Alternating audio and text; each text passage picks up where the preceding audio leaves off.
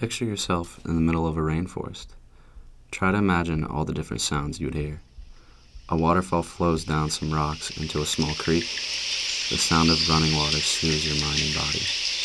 The birds, the insects, the frogs, and small mammals all create a beautiful, intense chorus.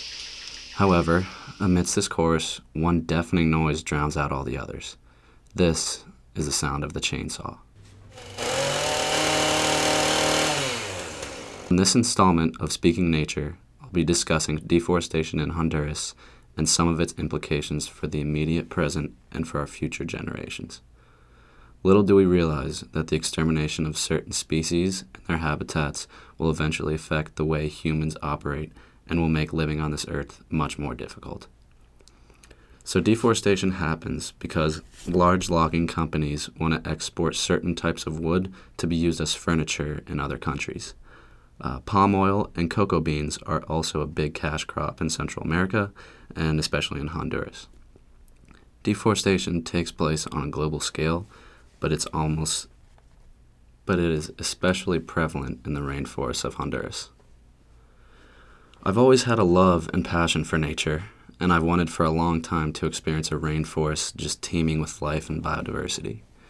It may be difficult for me to come to terms with, but in Honduras alone, there have been already five cases of animals going extinct. I'm desperately hoping that these rich rainforest ecosystems will be around for myself and the next few generations to appreciate. So, 42%, almost half of the total country of Honduras, is forested. It has around 1,200 known species of amphibians, birds, mammals, and reptiles. Of these, 6.9% are endemic, meaning they exist in no other country, and 6.5% are threatened. Honduras has more than 2,000 species of endangered plants and probably some that have yet to be discovered. Insects, birds, and reptiles are the most common types of animals in Honduras. There are many species of butterflies, moths, beetles, bees, wasps, spiders, and flies almost all of them beautifully colored.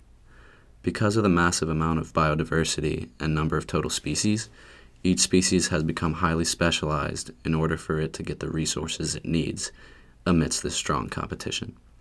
So, some examples of this would be all the different types of hummingbirds that exist in Honduras, as well as the bromeliad tree frog. So, there are 42 known species of hummingbird in Honduras, and each one is specialized to collect nectar from different flowers based on its beak size and its body size compared to the size of the flower and the physical layout of the flower. A peculiar case of specialization is with the bromeliad tree frog. These frogs, no bigger than the end of your thumb, breed and lay their eggs in the water filled leaves of the bromeliad plants, and the tadpoles complete their entire development in these tiny little pools high up in the forest canopy away from any pot- potential predators. Honduras, being the second largest country in Central America, has over 2,000 indigenous people who still lead a traditional way of life. Local scale agriculture is what these people depend on for their sustenance. This is another driver of deforestation, however, it can't be helped. The locals need to grow their food for survival somewhere, so they turn to their only option, which is to clear the land. This is a natural course for the locals to be taking, but things get thrown out of whack when logging companies take advantage of the system. Unfortunately, the Honduran government doesn't devote enough attention or manpower into enforcing logging regulations.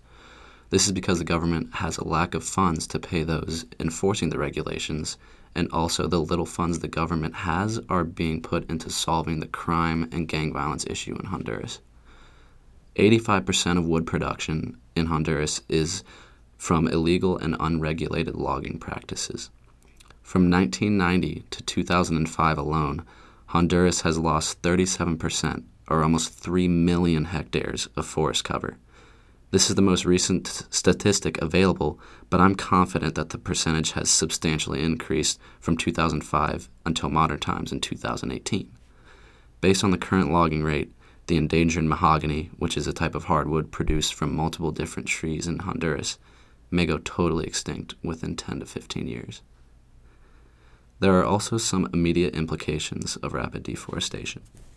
Things like mudslides, erosion, and flash floods have been occurring because there are no trees to hold the ground in place. Fragmented habitat is also a huge problem. Fragmented forests are directly related to biodiversity loss in some cases because some animals have more predators and more competitors for resources after the fragmentation has occurred. Lastly, as there are less trees to support Honduras's coastline, sea level rising is a huge worry, and large floods will be very hard to avoid. So, amidst all this negativity, what can be done, done to combat the situation? Ending deforestation is our best chance to conserve wildlife and defend the rights of forest communities. On top of that, it's one of the quickest and most cost effective ways to slow climate change. There are some things that can be done both politically and socially to help the situation. If corporations have the power to destroy the world's rainforests, then they also have the ability to help save them.